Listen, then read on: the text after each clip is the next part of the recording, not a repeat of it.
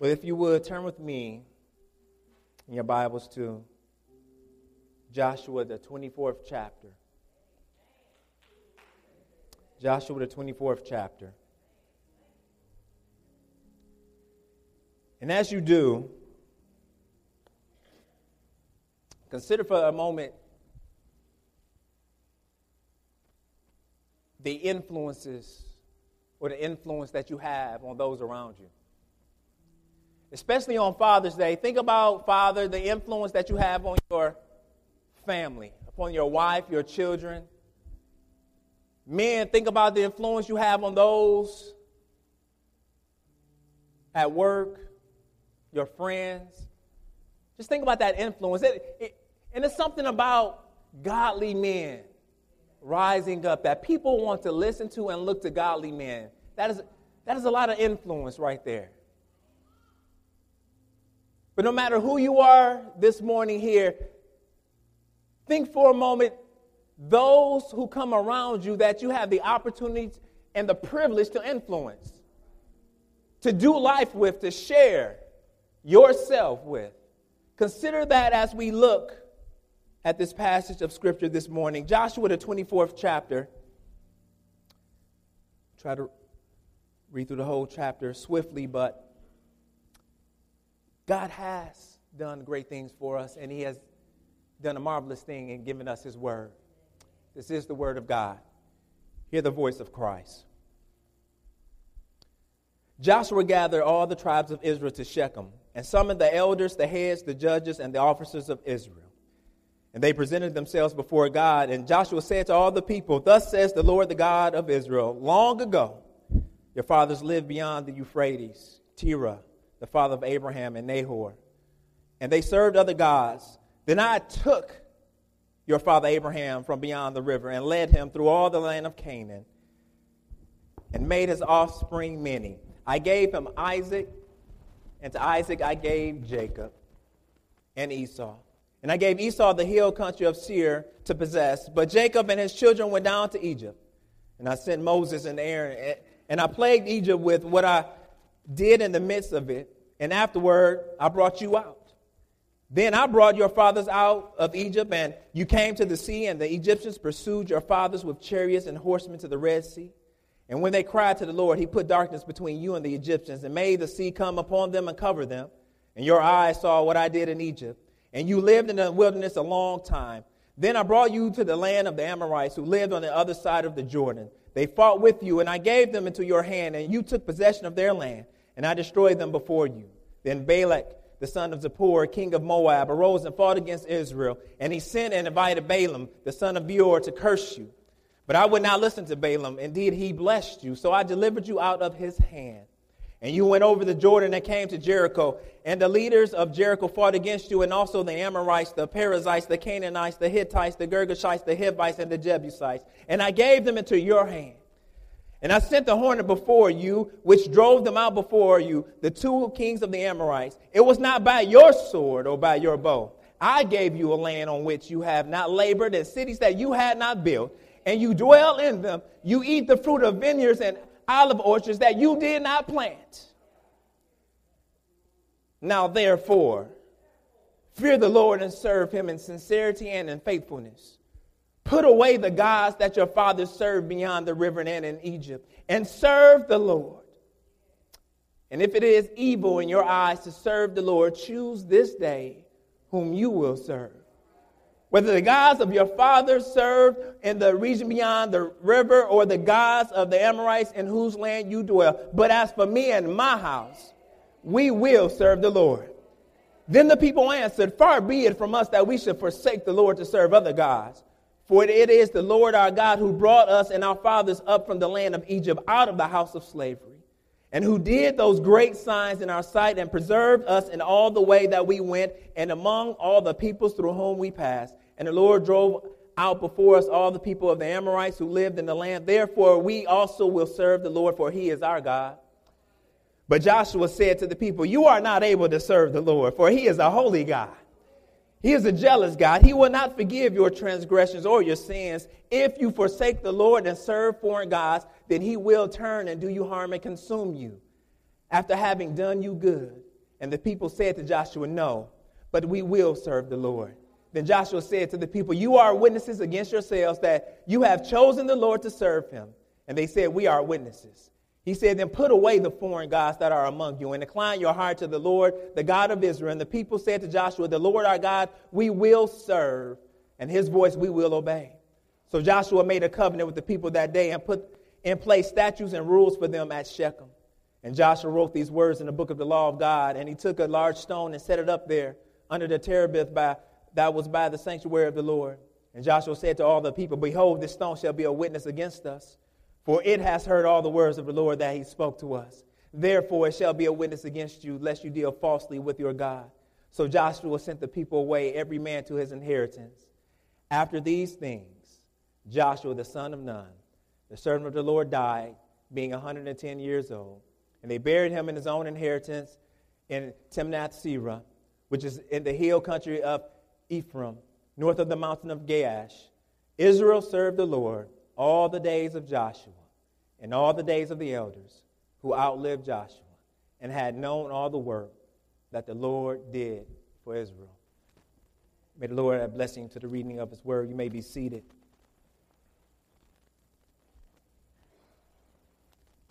I'd like to speak to you from this text this morning leading by example. Leading by example. Let us look to the Lord in prayer.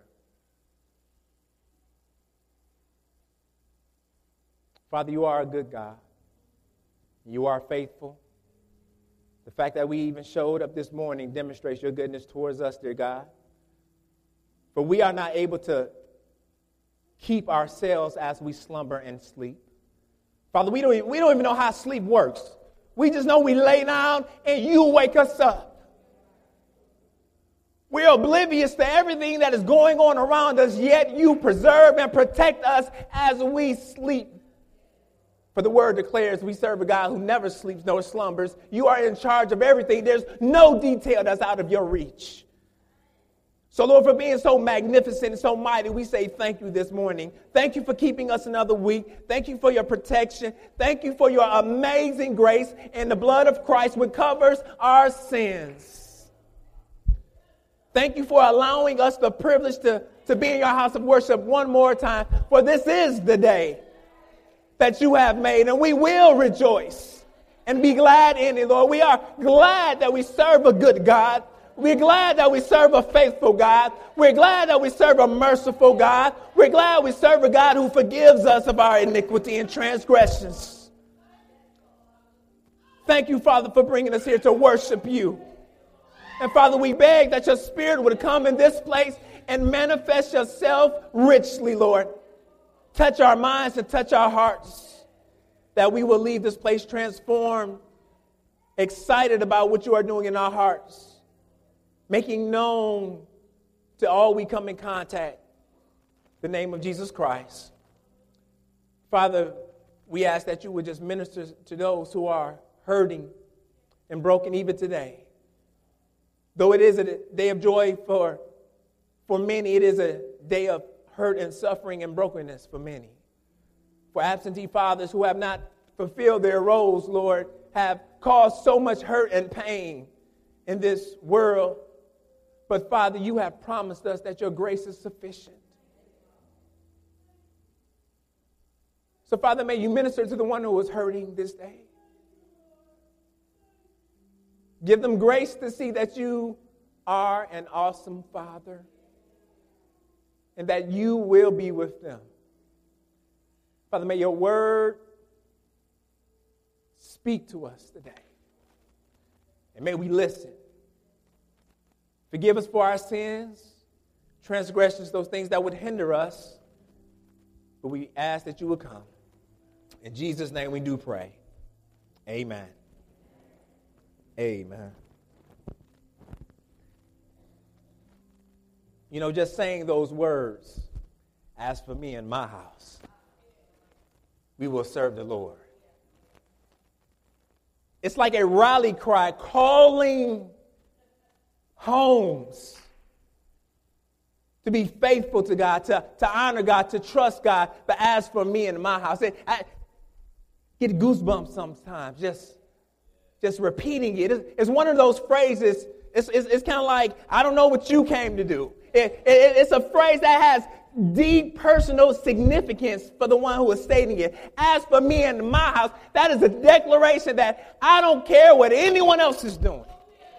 I don't care what's going on. I don't care if it's raining or if it is storming. As for me and my, if it's a good day or a bad day, if my life, if I have a smile, if I have a frown, but as for me and my house, we will serve the Lord. An awesome declaration. And here Joshua declares this in front of Israel. And he is doing this not just out of a, a, a, personal, selfish desire to, to do things his way in his home, but he is using the platform and the influence that God has given him to point others to Jesus, to, to Yahweh, that they would serve him as well. He is leading by example. You know the situation sometimes where you run into a couple of children playing and they're doing things they're not su- supposed to be doing. And usually there's an older one, there's a, a ringleader. So, so, you, so you come up to the ringleader and you're like, What are you doing? You need to stop. They're like, Who, me? I wasn't doing nothing. That was them. And you're looking at them like, I just saw you. You, you shouldn't be doing that. You know better. You need to be leading by example. Well, why do we why do we say that to the older child? We say that because there is a, a, an expectation that when one has a maturity, a, a higher level of understanding, that they, they should know better, and because they know better, they should lead others in that way. It's part of being mature. It's part of growing up. They should be using their influence not for foolishness but for holiness. But yet, when we look over the landscape of our culture, we can see a lot of foolish things taking place. And the very people who should know better are not using their influence in order to bless. They're using their influence to lead others into chaos and into brokenness. Specifically, I, I'm talking about when we, who have made a profession of faith in Jesus are not impacting the culture, but being impacted by it. This is what Jesus is talking about in Matthew, the fifth chapter, where he says that you are the salt of the earth. But if the salt has lost its taste, how shall its saltiness be restored? In verse 14, he says, You are the light of the world. A city set on the hill cannot be hidden. And where is Jesus going with this? He is saying that Christians, my people, are to have a certain impact upon the world in which they dwell. Christian impact, Christian influence, where people look to Christians to lead by example. I believe we can. But this will only happen if we take up that mantra as for me and my house, we will serve the Lord. This is what Paul is talking about in 1 Corinthians 11 1, where he says, Follow me as I follow Christ. In the world, people should be able to watch the Christian's life. If you make a profession of faith that Jesus is your Savior, let me, let me, let me help you understand what's, what's being required. If you are saved, God has called you to make an impact over your sphere of influence, wherever that may be. You may, you may be a, a, a, presidential candidate. You may have all this fame and fortune, and, and you think that I can only have influence if I was famous. No, God says wherever you are, you are to have an impact. Where Christians are leading by example. Where people in the world are watching your life. Yeah. They're watching how you walk. They're watching how you talk. They, they're watching where you go. And, people in the world should be able to watch your life and see Jesus. Follow me as I follow Christ. Christians leading by example. But we cannot get there if we continue with, with not with mantras, do as I say, not as I do. Once our lives and our lips match up, then our influence upon the culture will increase. For good or ill, our influence extends beyond our immediate surroundings. It's like a ripple in a lake. When you throw a rock in the lake, as soon as it touches down, it, it, it there makes a big splash, but then there's concentric circles going out rippling. That's your life, Christian. You may think your sin is all about you, but your life is affecting everyone around you. It is radiating out. Your influence, for good or for ill, is having an impact on those in your life. How many lives would be impacted for Christ if we truly believed what we say we believe and chose obedience to God over everything else?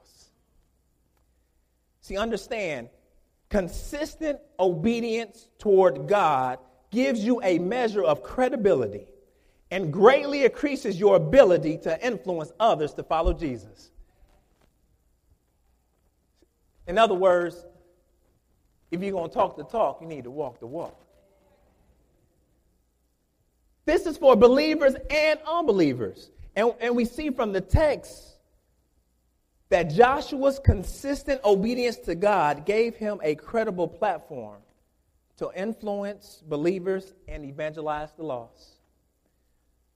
Joshua led by example. And through God's grace, he, he, leaves us, he leaves us a model for leading by example. See, in declaring his allegiance to God, to, to, to the God of Israel alone, Joshua is using that platform that God had specifically given. God had called Joshua. Moses had died. It was time for Joshua to lead. Joshua is, is using that platform, that authority to influence those around him to singular worship, to get rid of the foreign gods, and to worship the God who delivered us, the one who has been with us all along the way. That's who you need to be worshiping.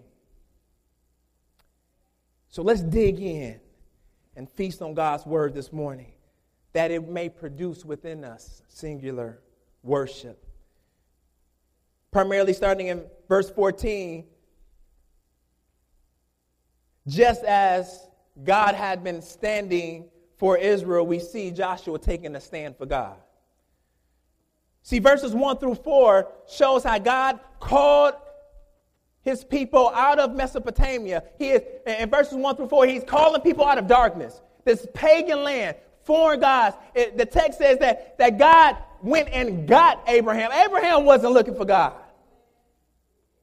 Abraham wasn't thinking about God. But God went and got him, brought him out.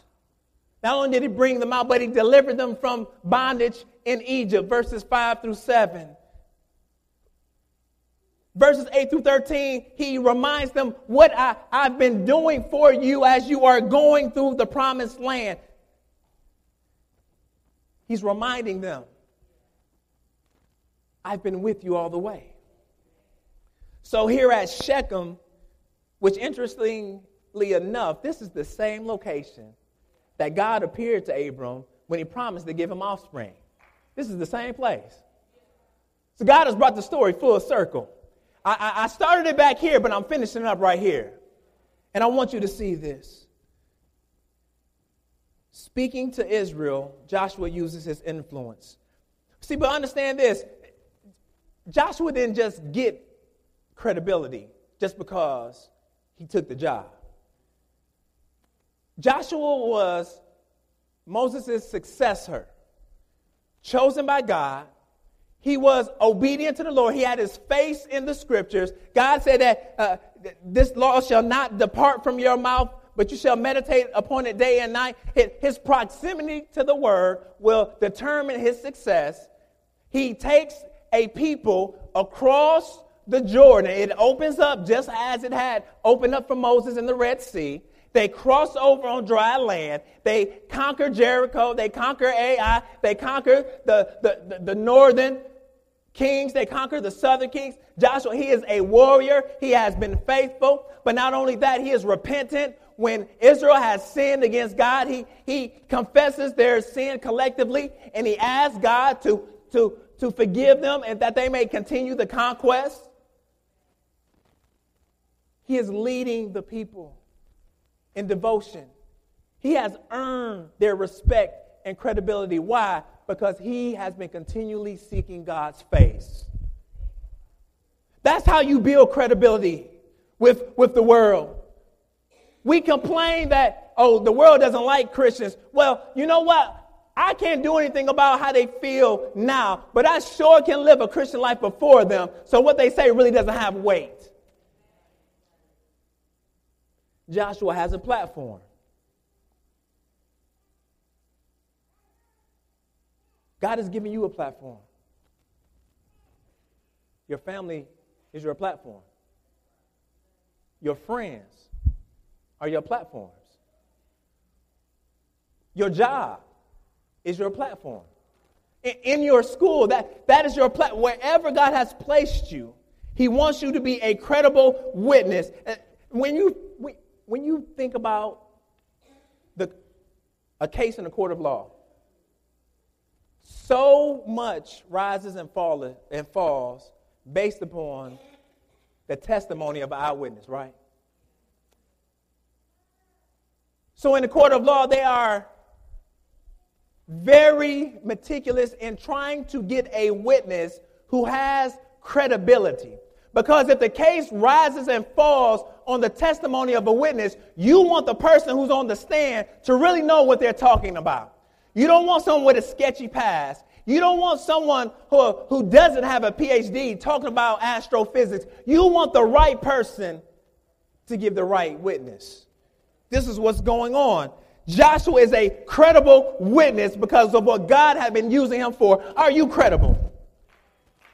If we were to put your life on the, the stand, would you be able to stand up to the prosecutor because you know you're being prosecuted, right? Because the text says that Satan is, is prowling around like a roaring lion, seeking whom he can devour. He is always casting uh, and prosecuting the saints. He is always bringing up to God. Oh, look at him now. Look at, uh, yeah, I thought they loved you. Uh, look at them now. They're sinning. There's always a case against you. And unless you got a credible witness on your behalf, we wouldn't be able to stand. But God is doing something in this text to show us and to show Israel that you can become credible witnesses for God's glory. How do we do this? How do we do this? Looking at this text, I'm looking at four ways that we can become credible witnesses influencing others for Jesus. Four ways. The first, the people of God must be dedicated. We have to be dedicated. The people of God must be decisive. The people of God must be determined. And the people of God must be dependent. The people of God must be dedicated. In verse 14, Joshua declares, Now therefore, he therefore, he is pointing back to verses 1 through 13, everything that God has done. He has already showed how good he is. Because of his goodness towards us, now therefore, fear the Lord and serve him in sincerity and in faithfulness. Put away the gods that your fathers beyond the river and in Egypt and serve the Lord. Joshua impressed upon the people what they should do in light of God's goodness towards them. Because of God's goodness, because of his provision, his protection, the sustenance that we receive from his hand. Because he is a good father, this is what you should do. Fear the Lord. There's a lot of talk when we see fear in the Bible because what we like to do when we see, see fear, fear the Lord, we say, well, it says fear, but it really doesn't mean fear, you know, like fear. But actually, what the, the text wants you to do is yes, you should fear God. You should be very afraid about his power and what he is able to do. But yet it, it's reverential in nature. It's, it's like the fear I have for my father. I respect him, love him. I, I, know, I know that if, if I was to rise up and try to uh, get beside myself, that daddy, you know, that daddy strength, like he may be older than me, he may be shorter than me, but he got this daddy strength that if he really needed to put it on me, he will put it on me. See, understand that God, your father, our father, will put it on you if you are obedient and doing what you're supposed to do. So this, this fear is more like you better recognize Israel, not therefore. You better recognize who we serve. Don't be playing games with him. He, he, don't, he don't play games. You know, he, he, he don't crack up at jokes like us. He is someone to be revered. Fear, and then he says, fear him, and then no less than seven times he used the word serve. You serve the Lord, serve the Lord, serve the Lord. Seven, serve the Lord, serve the Lord, over and over again. The word used here has a context of work. So when Joshua says, because of what God has done, you need, you need to work. God has a job for you. He has a plan for your life. And guess what? You, you, you can't do the plan unless you work the plan. He is telling the people they have to work. They have to be faithful. They have to follow. They have to be diligent. They have to be intentional in their devotion to God. But, but there's another context, which I love because eh, when he says serve, not only do I work, it means to be bound to. So I'm not, I'm not just working in order to achieve favor with God. I'm working because I'm bound to Him and He's working already. It's like when I'm walking around the house and one of the kids jump on my leg. They, they going to go where I go. Why? Because they're bound to my leg. They're just going to go with me wherever I go. And when we are working uh, with God, He will keep us bound with Him. And wherever He go, we go. Whatever He's taking care of, we get to be a part of that mission. He's saying, he's saying God is redeeming a people for himself. He is reversing the curse of creation. Don't you want to be a part of it? Don't you want to be bound to this mission? Don't you want to be bound to his glory? Sincerity and faithfulness connotates wholeness, wholeheartedness, total devotion. So, commitment. He's saying, commit. Israel, commit. Stop playing that, uh, this on again, off again relationship. C- commit to God. Be dedicated. Be faithful. Because Israel, you will be tempted to stray. And unless you are committed and dedicated, you will lose focus. That's why he says, put away the, those gods. Put away, not just high, he's saying, get rid of them. Get rid of those idols. Get rid of those false gods that, that came out of, from your ancestors. No longer look to them. This is what Jacob did in Genesis 35. As they were leaving Laban and, and, and they are coming out from Laban, and remember his wife had brought those, the, the, those little idols with him. He, Jake, Jacob comes to everyone and says, Look, put away these gods. Get rid of them. If we're going to serve the Lord, then we're just going to serve the Lord. What does this mean? Choosing to serve God on the inside will lead to an example of faithfulness on the outside. Joshua's example of faithfulness and credibility didn't just show up one day, it was because he loved God. He cultivated a heart for God, he was obedient to God. See, in dedicating our lives to Christ, many of us, we want to take an outside in approach rather than an inside out approach. We want to go to church. We want to say the right things. We want to wear the right clothes. We want, no, we want the outside to look good. And, and maybe it, it, it'll change me on the inside. No, that doesn't work. God says if you want to live a dedicated, faithful life, then your heart must be changed because the inside affects the outside.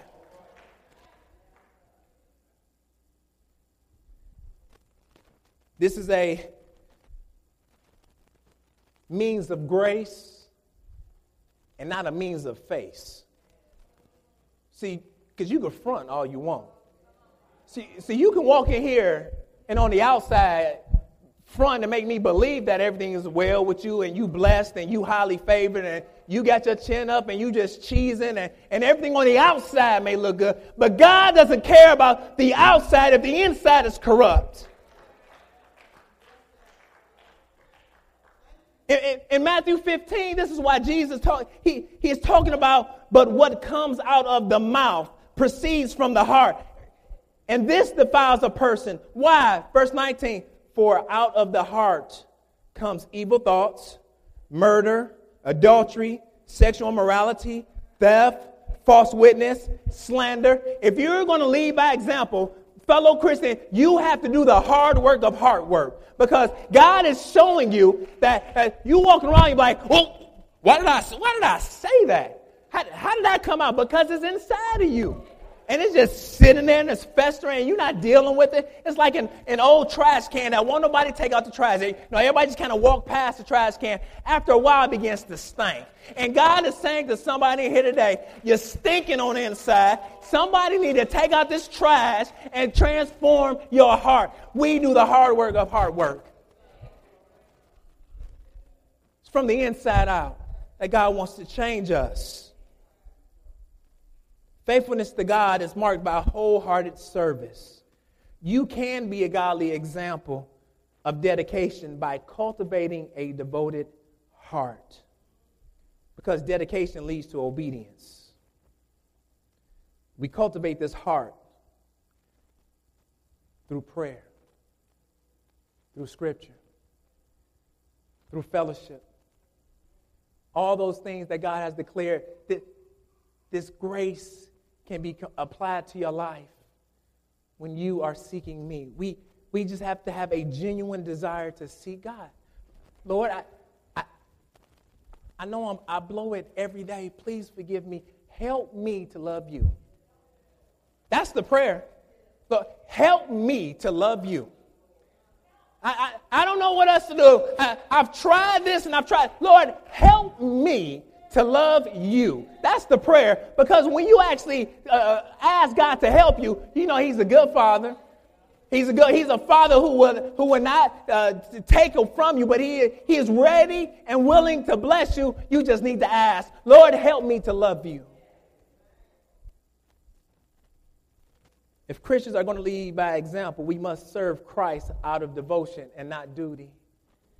But not only do we need to be dedicated, the text reveals that we need to be decisive. In verse 15, and if it is evil in your eyes to serve the Lord, choose this day whom you will serve.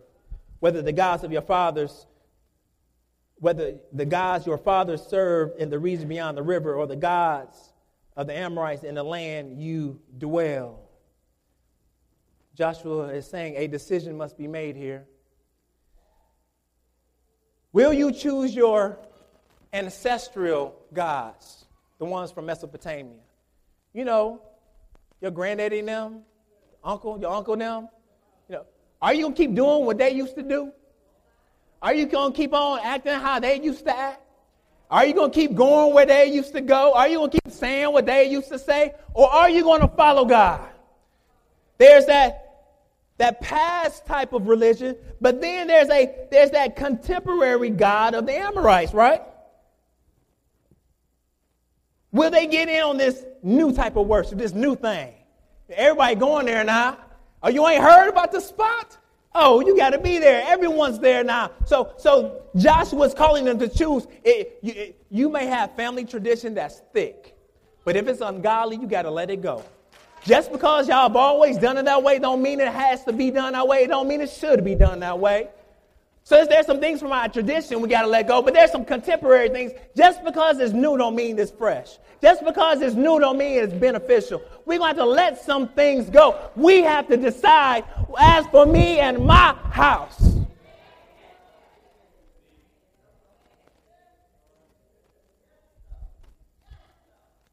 And what's funny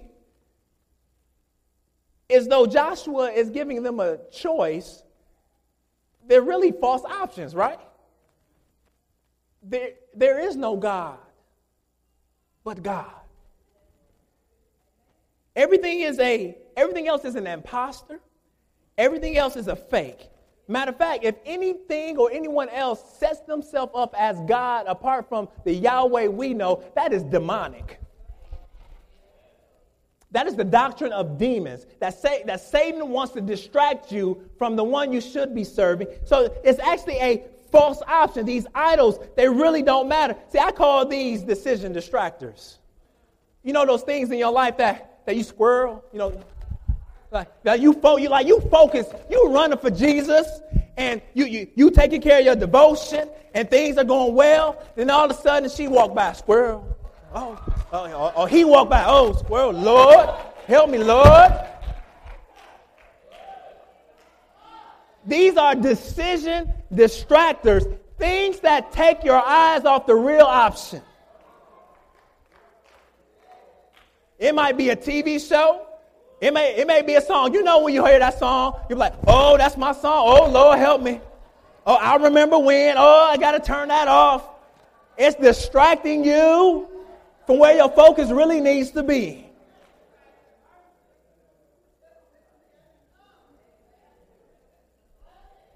God wants us focused. Why? Because in Matthew 6, he says, No one can serve two masters.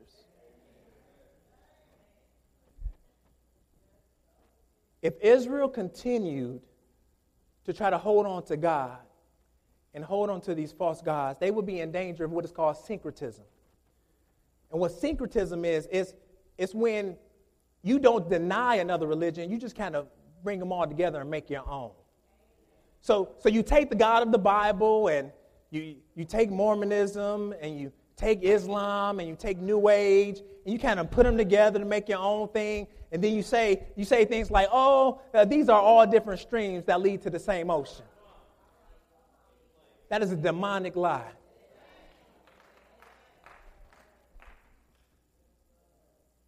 Just a little ammunition. If you hear that type of speaking, that type of thinking, or we may have that here today, where we're, we're all going up a different sides of the mountain, these different religions. The one question you can ask well, if there was many different ways to get to God, then why did Jesus have to die?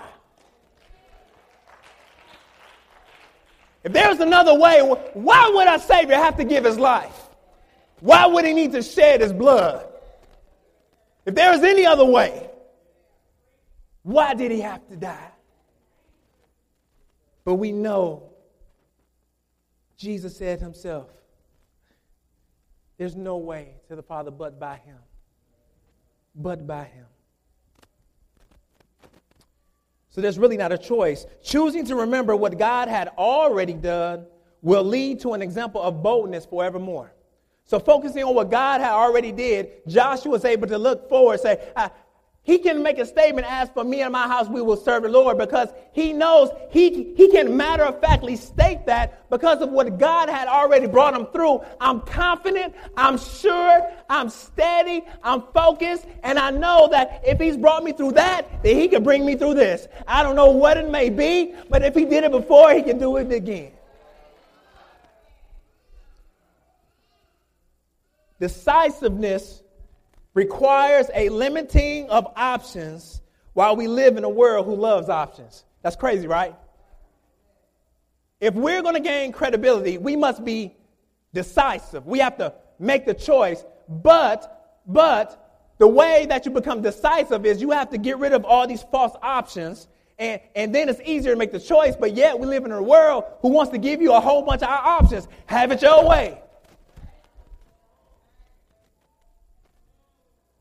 Every time you go eat, it says this on the menu, but hmm, but I want this. See, but I want this with it, and I want to toast it on both sides, lightly sprinkled with sea salt. Now, I don't like regular salt, sea salt. And then the herbs and spices must be from. Now, we, we, we have this desire that we want God our way. It's like when you go to order some food, you know that person that's in front of you you know you've been to McDonald's a thousand times. You're like, hmm, I want a, um, um, maybe I have a number. No, um, and you're like, are you serious? It's McDonald's. Get a number two, biggie size it, and you good. And you're like, come on.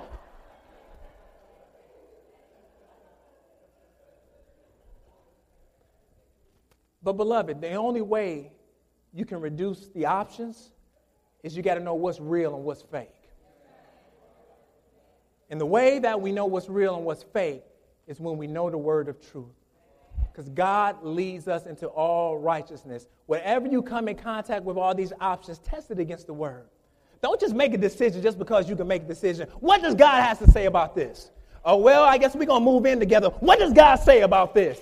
Oh, I guess we we gonna get rid of each other. What does God say about this? Well, I guess I'm just gonna go to this school. What did God say about this? I'm gonna take this job. What does God say about this? We have to begin measuring our entire life based upon well, what will God have to say about this? We become decisive, and now we're able to lead by example. We're not like in James, that double minded man who he says is unstable in all his ways. We're able to not just hear the word, but to be doers of the word. You know, in James, that, that double minded person, that person who just can't make up their mind, that's wishy washy, flipping and flopping, that, that double minded person is re- equated to a sinner in James. This double minded person. See, but you can be a godly example of decisiveness by removing false options from your life. What does God have to say about this? You know, I'm tempted so many times to make a decision based out of fear. Based out of fear. It, it looks good, it sounds practical. I, I, I can make up my own argument for it of why I should be doing this, but when I actually get to the heart of it, the reason why I'm making or made this decision is because I'm scared because I don't trust God. That's a false option. If I get rid of fear, I make the right decision. But it comes when I really believe what I say I believe, that God will, shall supply every need that I have. If He's given me His Son, how much more would He give me? Decisiveness leads to obedience. Decisiveness is making a decision for Jesus every single day. The people of God not only should be decisive, but we should be determined. This is in 15b, where Joshua makes the statement, But as for me and my house, we will serve the Lord. What is he doing? It's as if Joshua was on the game show Who Wants to Who Wants to Be a Millionaire, and he says, "This is my final answer. That's it. I'm following God." See, Joshua is determined to offer all he has to the God of Israel. See, and when Joshua talks about his house, not just his dwelling place, but all those related to him, all those within his sphere of influence, those he would care most about. And within the body of Christ, don't you know we're brothers and sisters? More, more so than blood. We're going to preach that one day. More so than your, your, your, your, your blood ties. The blood of Jesus trumps all of that. You go to battle for, for your cousin who you know is wrong, but when your, uh, your brother and sister in Christ slip up a little bit, you on their head. Don't you know the blood of Jesus trumps all of that? Man's blood, so he's talking about the sphere of influence. Choosing to take a stand for God now will lead to an example of conviction later. What do we mean? Joshua's example, he is a man of convictions. He believes what he truly said he believes about God. He has encountered God now he has a rubric, he has a way of thinking, he has an outlook on life that when I see this situation and it's coming, I have a conviction that this is what I need to do. I'm not just open to, to what the world may have to say.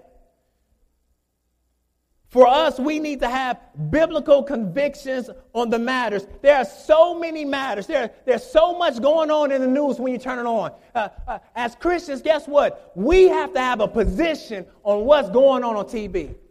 We have to have a position because we have to be the ones leading by example. We have to tell the world why they should follow Christ and why they should not do this or that. See, but this is not legalism because my conviction is not based upon just how I feel, it's based upon what God is doing and has done in my life. Determination is rooted within deep convictions, this deep assurance of what I believe. No, you know what a conviction is? I know I, I know what I believe, and I know why I believe it. That's a conviction. See, so a conviction can't be like, well, my mama them said, or uh, that's how we've always done. No, a conviction is God has exposed me to the truth, and I believe it. You can be a godly example of determination by following Jesus no matter what others may say, because determination leads to obedience. Lastly, the people of God must be dependent. In verse 19, Joshua says something amazing. Almost, he almost looks wishy washy because he says, Follow God alone. Then in verse 19, he says, You are not able to serve the Lord. For he is a holy God. He is jealous. He will not forgive your transgressions or sins. Joshua seems to flip flop. And he flips the script on Israel, but that's not so. He wants them to soberly consider what they're getting themselves into. He wants Israel to count the cost of what it means to be a follower of God. Because persistent pursuit of false gods will not go unpunished, he's saying to Israel, you need to pay attention to the decision you're making. Why? Because God is not like the false gods. God is holy. He's set apart. He has no equal. He, he in him is pure light. He does everything right all the time. And not only does he do, do anything, do all things right, whatever he touches become holy. He, he has touched Israel and brought them to himself. He, he is great. That's why he says God is holy. He's not like these other gods. And he's jealous. Je- he, if everything belongs to him, what right would anybody else have to, to step in? If we are in a marital relationship, I, I, I can be jealous for the affections of my spouse and be right about it. One theologian says, God loves his people so much that he wants their undivided love in return. He will not share them with any other God. Do you realize what's at stake to really call yourself a Christian? Count the cost. Count the cost. Don't choosing to rely upon God for everything will lead to an example of faith despite anything. When you're dependent on God for everything, your faith will stand against anything. Don't, don't let pride block your blessing. It's like people, we know, they never want to ask for help. They think they can do it all themselves. They don't, don't want any assistance. No, I got it. No, I'll take care of it. I'm like, dude, like you got three wheels and I mean your air ain't working. Like, I, I can give you a ride, okay? No, I got it. It's pride. That's not dependence. God calls us to be dependent upon Him. There's no shame in depending upon God. There's no shame in saying, Help me, Jesus. Help me, Jesus. I'm in this situation. Help me, Lord. I'm, I'm struggling. Help me, Lord. I'm, I'm falling over. Help me, Jesus. I, I'm losing my mind. Help me, Lord. Help me stay focused. Help me not to turn to my left or to my right. Help me to love you with all my heart, my soul, my mind, and strength. Help me to be focused. Help me, Jesus. Because realize it's all by grace anyway. Ha, verses, verses 1 through 13 is a demonstration of God's grace. Over and over again, he talks about, I took. He says that about Abraham. Abraham wasn't thinking about God, he was, he was following false gods, but he says, But I took him. He didn't love me, but I took him out. And then he says, I brought. You ain't know which way to go, You ain't know up from down. You was in bondage. You was shackled by that addiction. You was broken in your heart. You ain't have no help. You ain't have no hope. He says, I brought. And then he says, I gave. You ain't have nothing in your pocket. Your bank account wasn't on zero. It was on negative one billion. You owe the bank money. Every check you wrote is bouncing. Like he says, I gave. You, your pockets was empty. I filled them up. And then he says, I destroyed all those weapons that came against Israel. He says, I destroyed them. I took out your enemy. They thought they had you, but I got rid of them. That is grace. God acting on his own free will to save sinful people like ourselves. We are broke. We are sinful. We don't love God. We don't want God. But He does a thing when He places His Spirit inside of you. It wakes you up because you were dead in your trespasses and sin, and He causes you to love Him. What? We are enemies of God at birth. And He says, I'm not only going to take my enemy and, and, and give him terms of surrender, but I'm going to make him part of my, my army. I'm going to, as a matter of fact, I'm not even going to sign him up for my army. I'm going to take him in my house. I'm going to trust him with my finest things. I'm going to make sure they have a bed to lay in. I'm going to make sure they have food on their table. I'm going to make sure they have clothes on his back. I know you was trying to stab me in the back. I know you, you, you, you curse me at every turn, but yet I'm going to take care of you better than you can take care of yourself. That's grace. When you wake up one day and you're like, How did I make it? How did I make it? How did I get over? How did I get through? How did I hold on? And you find yourself standing. It's like you've been sleepwalking. The Lord has been ushering you around. You don't know what's going on, but He's been working in every situation in your life already for such a time as this. It makes no sense, but he does it anyway. That's grace. You can be a godly example of dependence by deepening your understanding of grace. Grace. Dependence leads to obedience. See, but I like how Joshua ends because he says, You're not able to do this. On this side, of history. We're not able to lead by an example. We get it wrong, we get it wrong all the time, don't we? But praise be to God that my credibility is not based upon what I can do. But my credibility is based upon Christ. Though I may not and do not obey perfectly, Jesus did. Jesus obeyed the Father, both in thought and in deed. The text says he lived a sinless life. And he says that when he went to Calvary's cross, he, he bore upon himself my sin. He took away the condemnation. He, he turned God's wrath from me. And they placed him in the grave. And Satan was prosecuting him. But he don't deserve to get up. He don't deserve to be the, the Savior of the world. But yet, Jesus gave a knockout blow to Satan's minion death. And Jesus arose from the grave. See, with, with all power means he didn't leave some, he didn't spare some for Satan just in case. All power means all power in heaven and on earth. That means that means that my credibility is not based on my power, it's based on his power. See, my power is, is, is low, but his power is high, and his grace is able to sustain us and to give us the credibility we need. And then he sends his spirit that begins to work.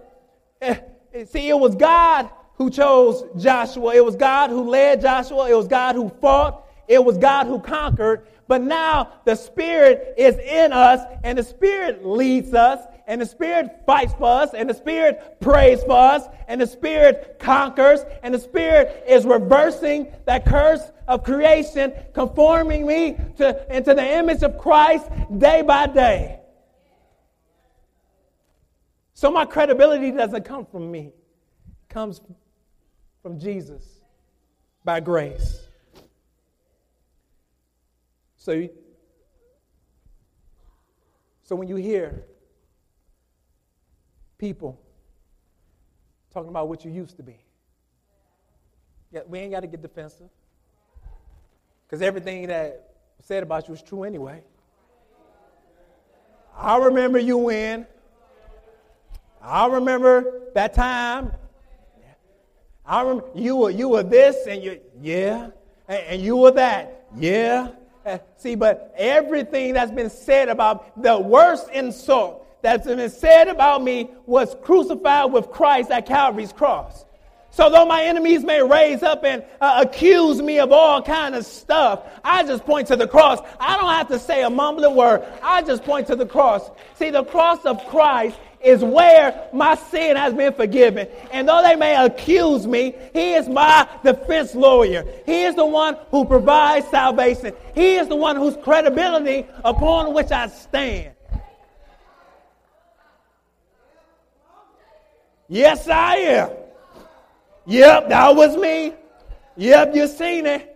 Uh, but God has done something in my life that has transformed me so instead of a world follower, I'm a Jesus follower, and now I can lead by example.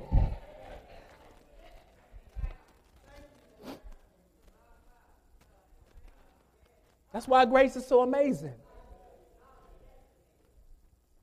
Amazing grace talks about that, that past, present, and future grace. Did you, did you notice that? The lyrics? Amazing Grace talks about past grace because he says, Amazing Grace, how sweet the sound that saved a wretch like me. In the past, that's how I used to be. That's where I was. I, I once was lost. But now I'm found. Was blind, but now I see. That's, that's that past grace. then there's a present grace. He says, through many dangers, toils, and snares, I have already come. Tis grace has brought me safe thus far, and grace will lead me home. See, how, that's present grace. And then he finished, he says, The Lord has promised good to me. Uh, his word my hope secures. He will my shield and portion be as long as life endures. And then he breaks it up. He says, Yes, when this flesh and heart shall fail, and mortal life shall cease, I shall, see, that's this side of grace. I shall possess, uh, uh, I shall possess within the veil a life of joy and peace and he finishes, he says, The earth shall soon dissolve like snow. The sun forbear to shine. But God, who called me here below, will forever be mine. Our credibility is based upon that amazing grace, that past, that present, and future grace found in Jesus Christ alone. Let us pray. Father, thank you for your amazing grace, who has chosen to save wretches like us. Not in order that we may walk with our heads high because we think we're something we're not, but you have saved us in order that we can point others to you. For Father, we're truly nobody. We're truly nobody. We're, we're truly low. But Father, though we may be nobodies, we're trying to tell everybody about somebody who can save anybody. So, Father, may your grace be sufficient for us, and may we leave this place excited, redeemed, under no condemnation, and ready and willing and able to lead by example. Father, you have your way in our lives this morning. In Jesus' name we do pray. Amen.